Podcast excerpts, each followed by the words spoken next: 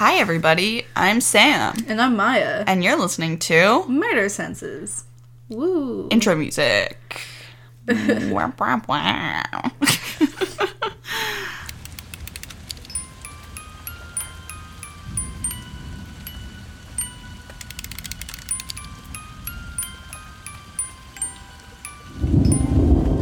Okay, so today we're going to be doing my case, but first Sam has a little bit to talk about.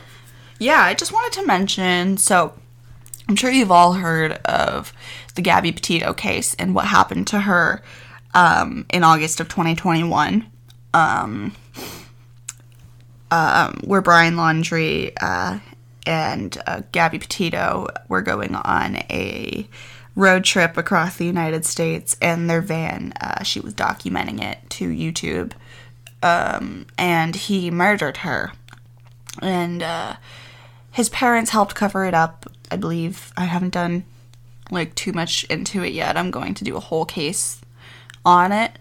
Yeah, so stay tuned for that. Yeah, and Brian ended up killing himself, but a letter has been released from that Brian's mom, Roberta, has written to him before the murders. So keep in mind, this is before the murders. And I just wanted to read it and um, get that out there because I think that this letter is fucked up. It's weird.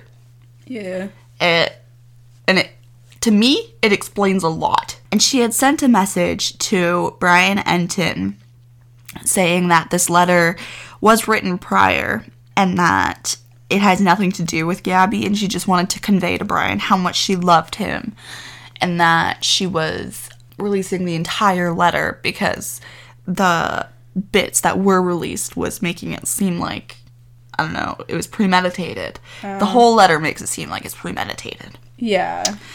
So I'm going to read it. Uh, This is Brian's mother to her son. Writing a letter. Yeah, sending a letter to her son. Okay, so this is his mother writing a letter. Mm-hmm. Okay. So it says, I just want you to remember I will always love you, and I know you will always love me.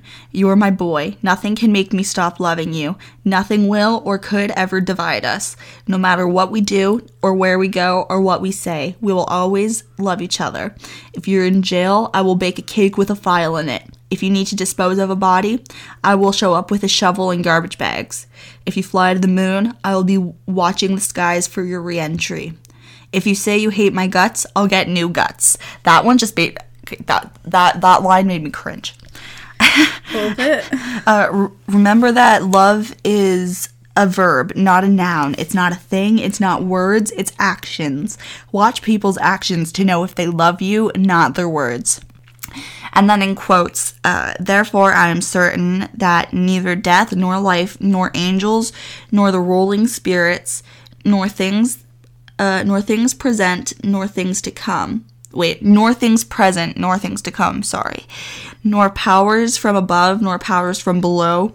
Nothing in the entire created world can separate our love.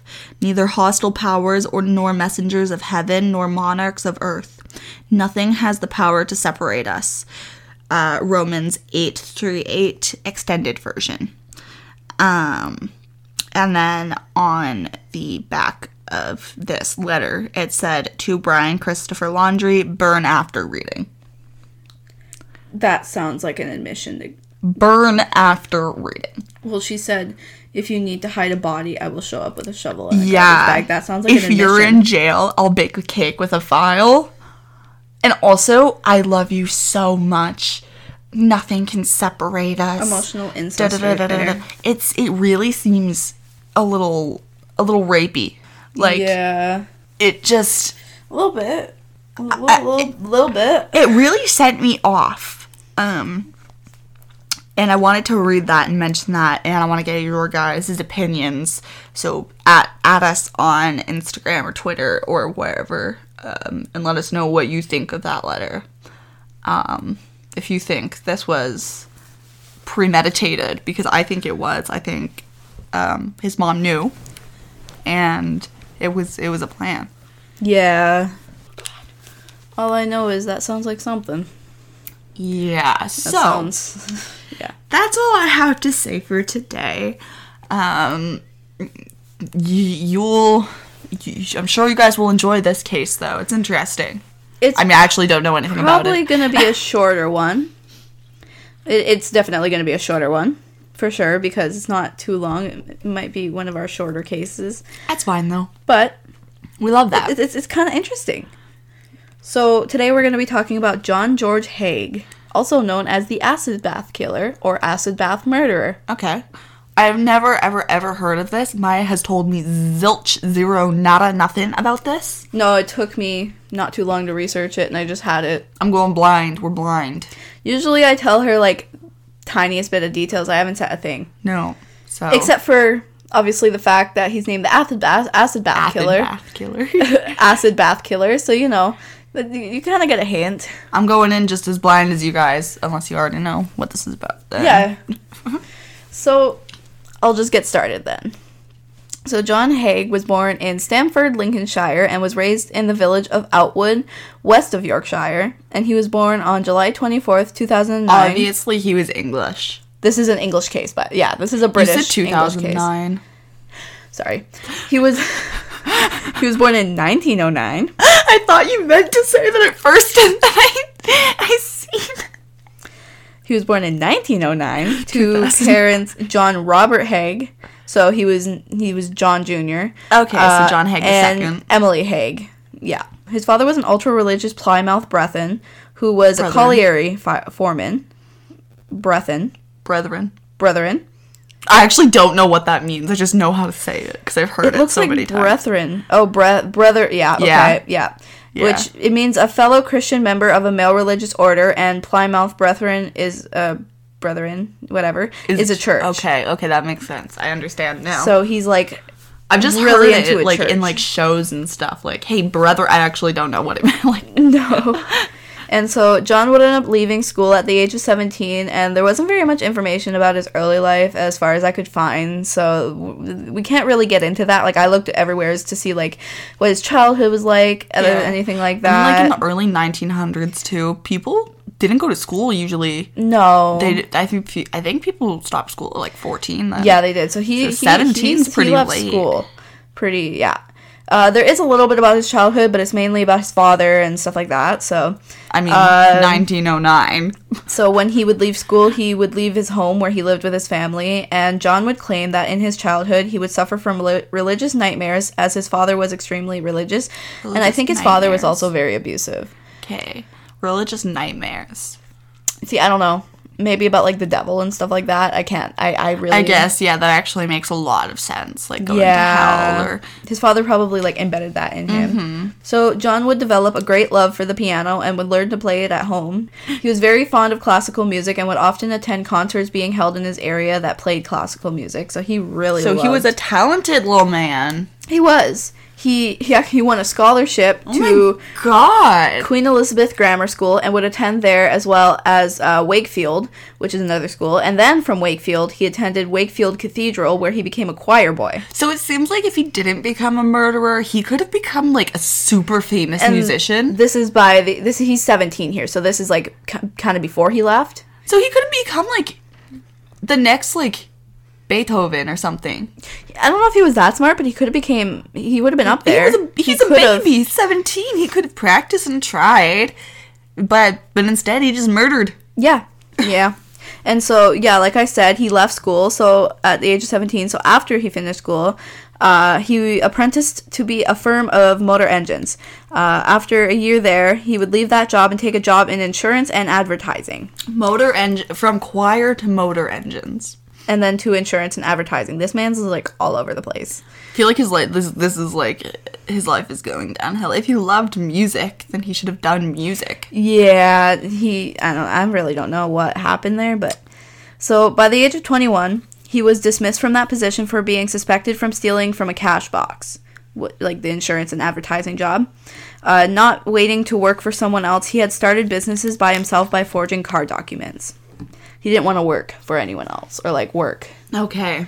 Uh, and so on July 6th, 1934, he would get married to a woman by the name of Beatrice Betty Hamer. But unfortunately, his marriage to Betty would soon end and would, quote, disintegrate. Disintegrate. Around Okay. the time of his relationship ending, John would be in prison for fraud and would receive 15, uh, 15, 15, I said 15, would receive 15 months at Leeds Assizes in November of 1934, which So- Leeds Assizes was a jail. All right, so he got 15 months in prison for for, for, fraud. For, fraud. fraud okay. and stuff like that. Yeah. Betty would give birth while he was in prison that same year, and she ended up placing the child, who was a girl, up for adop- adoption and left Don't John. blame. I do not blame her. No. Because, like, it's, like, bad to be a single mom at that time. So, It you get really hated Yeah. if you have a kid and the father's not around. so I, I don't blame her for putting him up for adoption, and then I really don't blame her for dipping. Yeah, no, me neither. And so when he once he got out of prison, he would start a dry cleaning business with a partner. Uh, never said who this partner was, just just someone. Uh, this business was a success, but the car- partner would be killed in a car crash, Oh. and the business ended up collapsing. Damn.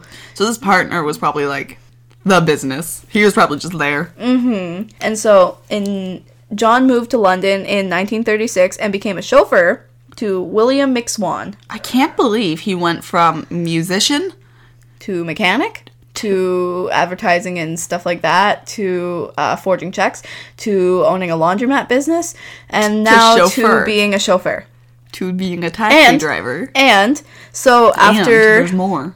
After he was a chauffeur to William McSwan so who was a wealthy owner of amusement arcades he would also maintain the McSwan amusement machines so he was a maintenance man too Okay, cool, cool, cool. This man's is just doing everything.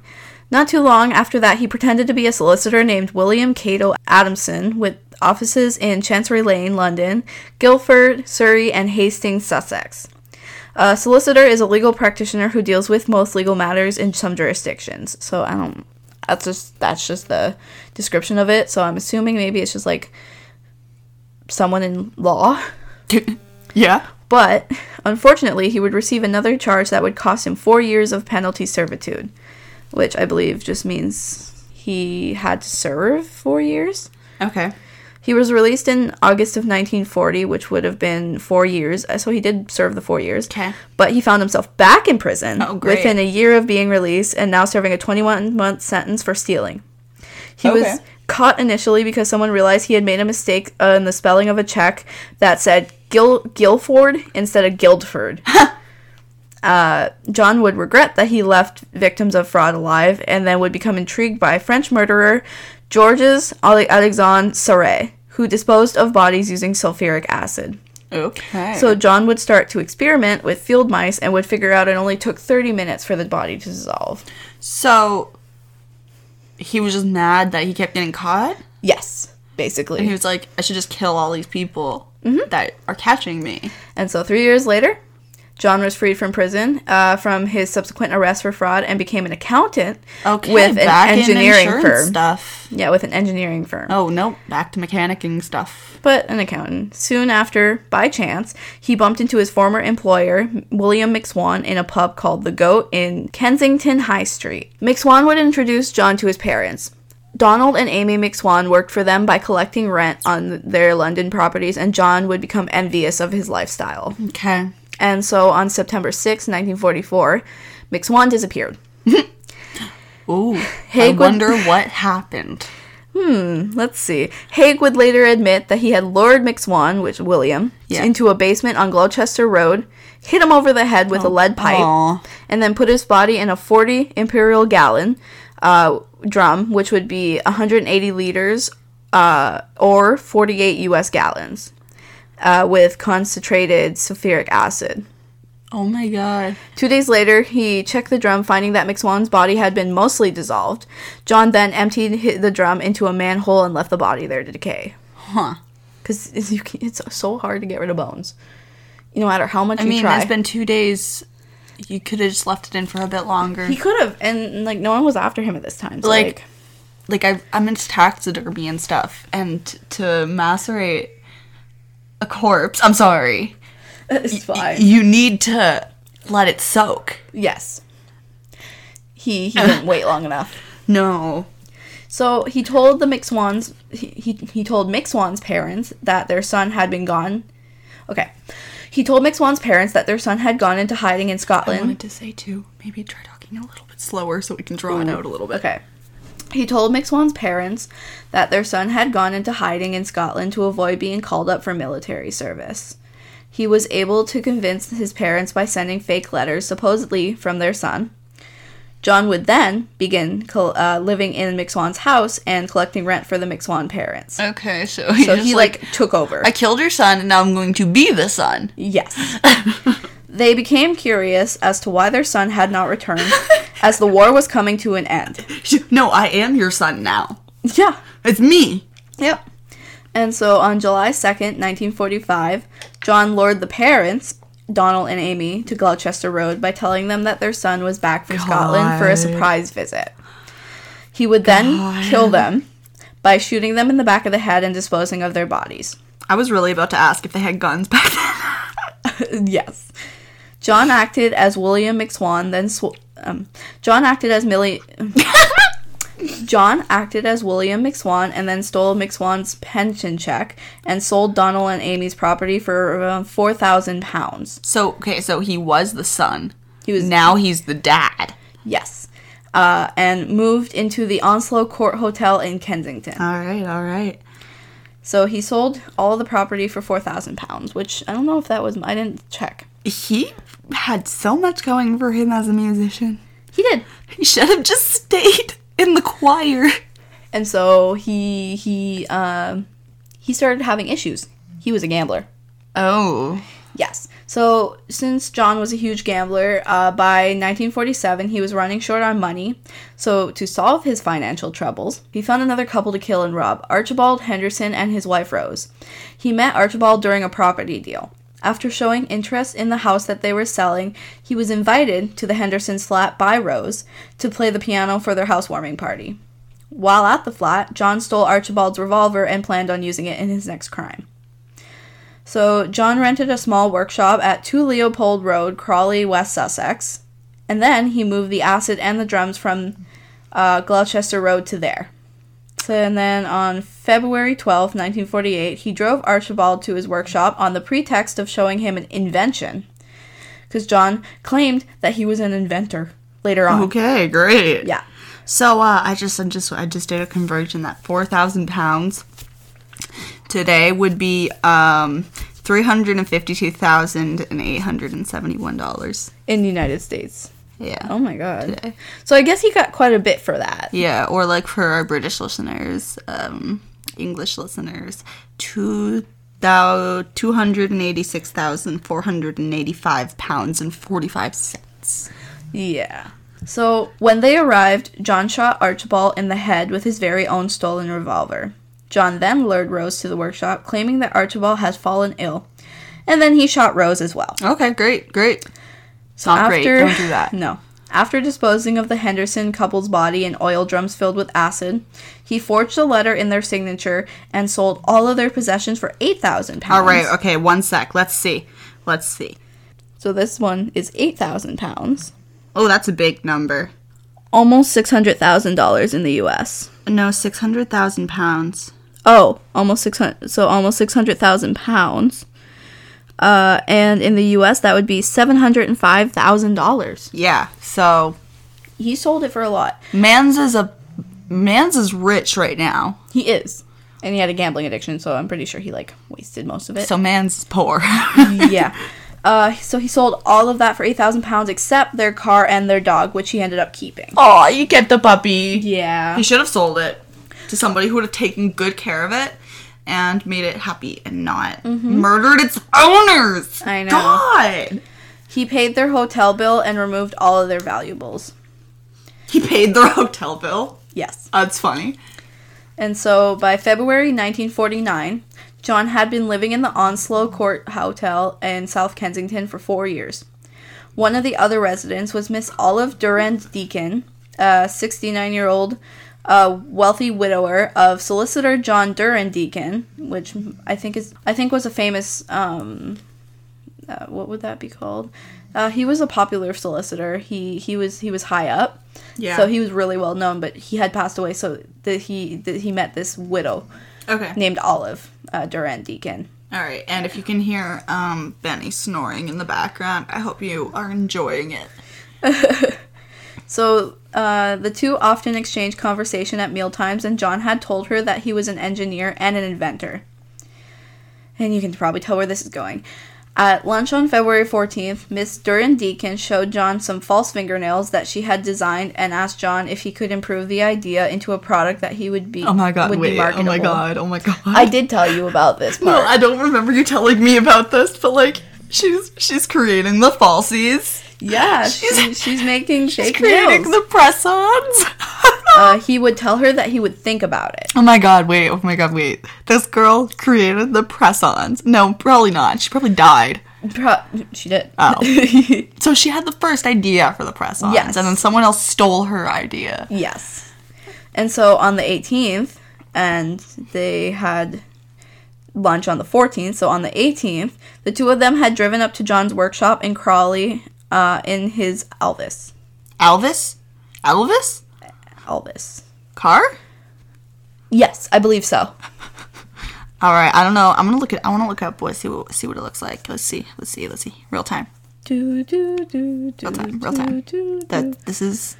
do, do, do, do, I mean, it's a car. and- do, Oh. do. Ooh. He had a lot of money from all the people. Murdered. these are nice cars. Okay, this is 39. We'll post the picture. This is the 39. we'll post a picture of the car. That is. God, that's beautiful. Yeah. I love old cars. So here is where he shot her in the back of the head, and after removing her jewelry and her fur coat, If I would die, I want to, I would want to die in this car. yeah, he he he he shot her in the workshop. Damn it! Uh, and so he put her body in a 45 gallon corrosive resistive drum, uh, and filled it up with sulfuric acid. They shouldn't make like these drums accessible. it, like easily accessible or these chemicals. I mean, obviously it was the early 1900 mid mid 1900s. So like who's going to know to like keep them all and this was all because he became infatuated with someone who had already done this, um, a- a- another famous murderer. And he never even I don't know. Yeah, this part made me kind of sick to my stomach a little Okay. bit. All right, let's go. it's not like gruesome. It's just so he returned to the Onslow Court Hotel and ate a three course meal Oh. after murdering Olive and putting her body in a sulfuric acid drum. The next day, hmm. which was Saturday, guests at the hotel who were getting anxious about the absence of Olive from breakfast asked John if he knew about her whereabouts. He told them he had arranged to meet with her, but she had failed to turn up for their appointment. By Sunday, it was obvious that something was wrong with uh, everyone who knew Olive. John approached Miss Lane, who was one of Olive's good friends, Okay. and asked if anything had been heard about the missing woman. Miss Lane told him that she had no news and that she intended to go to the police that afternoon. John offered to accompany her and drove her to the Chelsea police station. What a sick fuck. The policewoman, Sergeant Lambourne, was suspicious of John from the start. Good. Detectives soon discovered John's record of theft and fraud and searched the workshop. Good. They found his records by calling Scotland Yard's re- uh, record office, and his criminal record came to light. John had driven to Crawley that morning and emptied the sludge from the tank into the ground outside of the workshop. He had then gone to Horsham. Uh, I believe I'm saying that right. So they Horsham. just missed like they just missed like when they went to look they like just missed her yeah. in the drum before he disposed of her. Yes. Uh, Wow. And so, yeah, so he had gone to Horsham and had Olive's jewelry valued. Uh, when he returned to the hotel, the police were waiting for him. He gave them a statement reiterating his story about the missed appointment. Police found John's attached case containing a dry cleaner's receipt for Olive's coat and also paper referring to the Hendersons and the McSwans.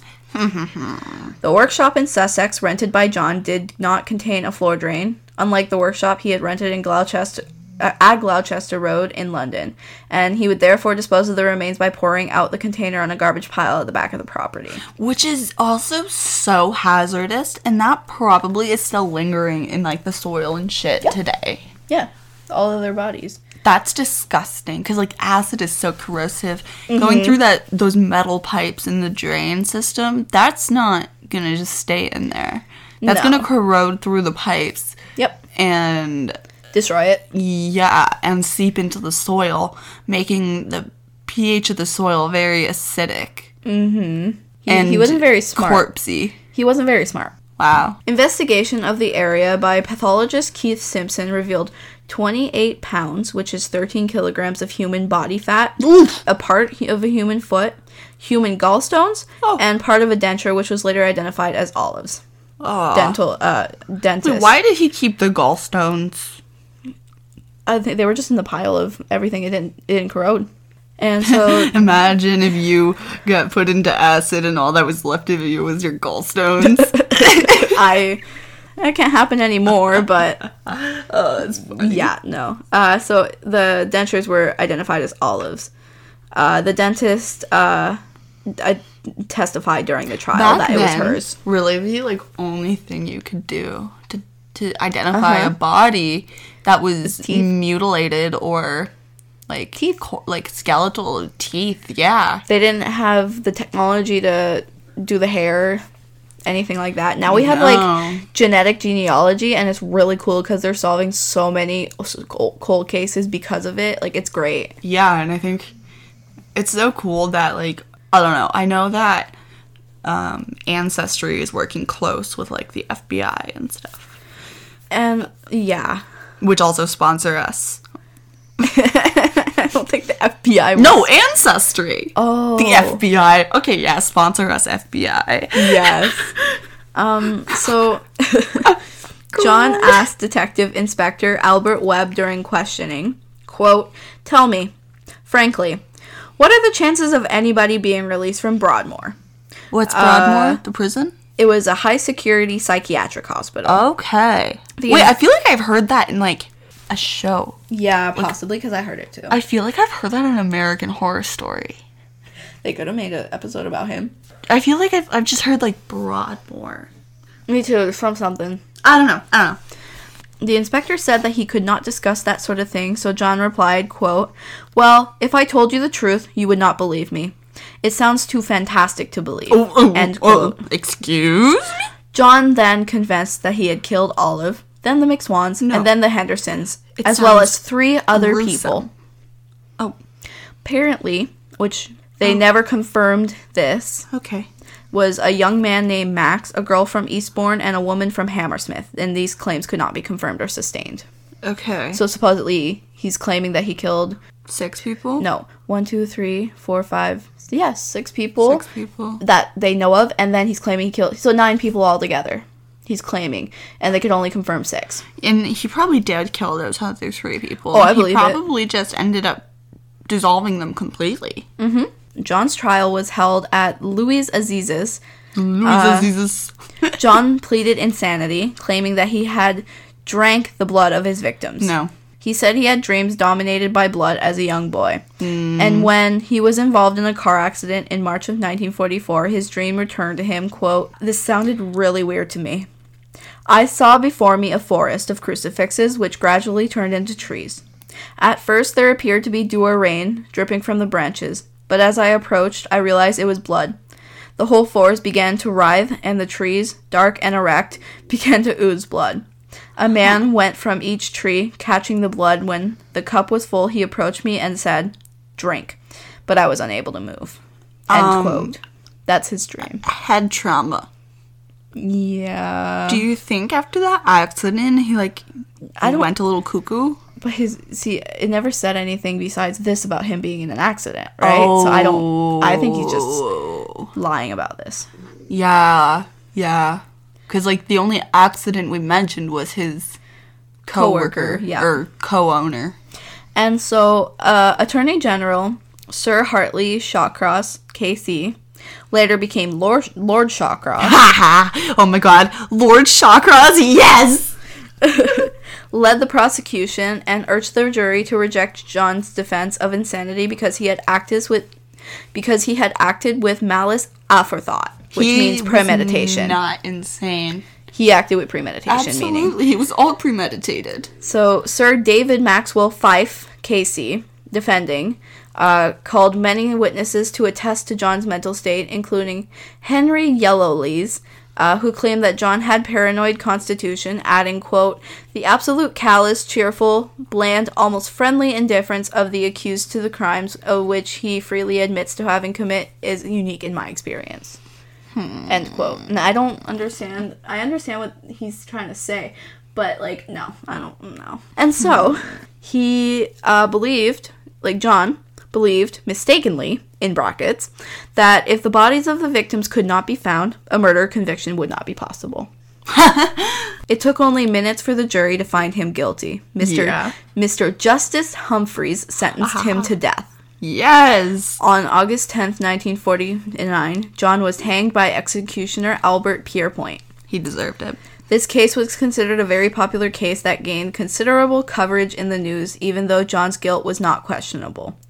The editor of the Daily Mirror, Silvester Bolam, was sentenced to 3 to 21 days in prison uh, for contempt of court for describing John as a, quote, murderer while the trial was still underway. Interesting. That's a little weird. But... I know. So, yeah, Huh. it's, it's kind of a short case, but that was John Haigh. He, he was hanged. I think that I don't know. I I'm I I never like until you mentioned a car accident. I never considered head trauma. No, but I don't know if he was ever in a car accident. He could have just claimed that for insanity I I kind of think he might have just been uh, deranged. yeah, like his whole life, because he always had a bit of A little bit of a weird side. yeah yeah, and his father obviously wasn't the best. No. That time It never said anything about his mom if she was bad or anything like that. Yeah. That time period obviously wasn't the best. No. So I feel like, and his fascination with murderers Mm, that too. from an early age, which is just. but he had a chance to be so successful. He was talented in He should have just aspects. stopped everything and became a fucking musician. He should have. He went to school and won awards and like God. a scholarship. He was music. doing great. He was. so this was Olive. Okay. She was sixty something when she passed away. oh, she's pretty. With This- her pearls. Yeah, this was Rose and Archibald Henderson, Mm-hmm. the couple that he murdered, and this was the warehouse on um I think it's Gloucester Road. That, no, it was the one where The he, other they, one they with the discovered with the drain. the one that without the drain. Oh, okay. So yeah, this is all of them investigating it, and they had like a thing to remove all of the furniture. But yeah, that was. Huh. I'll post all of these, and then yeah, that's this is him. He has piercing eyes. He does. He has a dead stare. It looks like he's staring into my soul. Yeah, no, he is um crazy. So yeah, I kind of would have liked to meet him. why? I don't know. I just feel like I feel like he was dumb. Well, but he believed that if you can find a body, you couldn't get prosecuted for murder, and like that's not how that works. Yeah, and I would have just I think I would have liked to be a fly on the wall to think like Witness it. I want to know his thought process. Yeah. Cuz is he actually insane? I don't know. I don't know either. Right? Like And I want I want to know what he was thinking throughout all of this. yeah, I really don't know. All I know is he tried to plead insanity and I don't think he was. I don't think he was either. I definitely think he was in his right mind because it's hard to be insane and then forge a bunch of checks and See, that's the problem. become and a con artist. a musician, an engineer, a Yeah, you. I feel. I Um, feel like advertiser. it's like obviously I don't know, right? I don't know. but I feel like you have to be a little bit controlled to be Yes. able to hold these high end Yes. jobs and stuff. You have to be good at what you do and you have to be smart. Yeah, and like he he owned a a company. Like what was it? Car wash, It was a laundromat. laundromat. Yeah. yes. So like, I don't know. I feel like I I, I feel like it, it's hard to be insane and run a laundromat. It is. I feel like it is. I mean, maybe. Uh, right. I don't know. Ma- Really? Uh, yeah, know, I don't know. Anyways, Anyways, yeah, so uh, we hope you liked this case. Yeah. Going back to the old timies. Next week, uh, I'm going to be doing something fun. I'm not sure, actually, if I am going to be doing an episode on, um, what did I say? I don't remember. I, I can't remember the word for it. We did Richard Speck already, did we? No, yeah, no, no, no, no, no, no, no. It's I know my next episode is going to be the chicken. coop human murders. experiments. Oh. Yeah, so I think I think next week I'm going to be doing an episode on human experiments. Okay. But maybe not. Maybe maybe we'll switch it up if I see something else that I like yeah. and uh, do a case. But right now, human experiments is the direction we're going. so, And mine's the chi- uh, chicken coop chicken coop. murders. Uh, yeah. Chicken coop murders. Oh, okay, okay. That's the case that I'm researching. I've never right heard. now. Never heard of that. I'll finish that. That'll be in about two weeks, so stay tuned for that. Yeah, uh, listen to our other episodes. Yeah, Give go us listen feedback. to our last episode. Our last episode was um, Richard Richard, Speck. Speck. And He was something. He was fucking crazy. It was insane. It was hard to research. Yeah, I've never heard a case like that one. That one was unique. He's Yeah, just go listen to it. It was brutal. It's- It I was believe it's episode 15. I think so. I think so. I think so. I don't know. We're getting there. We're we're we're, we're getting episodes out. Yeah, We've been doing this for almost half a year now. Onyx. Yeah, we're we're getting to the end, and now the cats want in the room. Yep. They know. Yep. they're smart. So yes. Anyways, enjoy your night, morning, evening, week. whatever whatever time you're listening, whatever you're doing, if you're walking, if you're cleaning, if you're Taking a shower, be clean. Hygiene's important. falling asleep, Go to bed. yeah, Um, don't stay up too late. working. Maybe you're working, Yeah. but do your work. Do your job, Yes. and don't talk to strangers. Yeah, be safe. And uh, we love you. And bye. Good night. Adios. Good morning. Bye.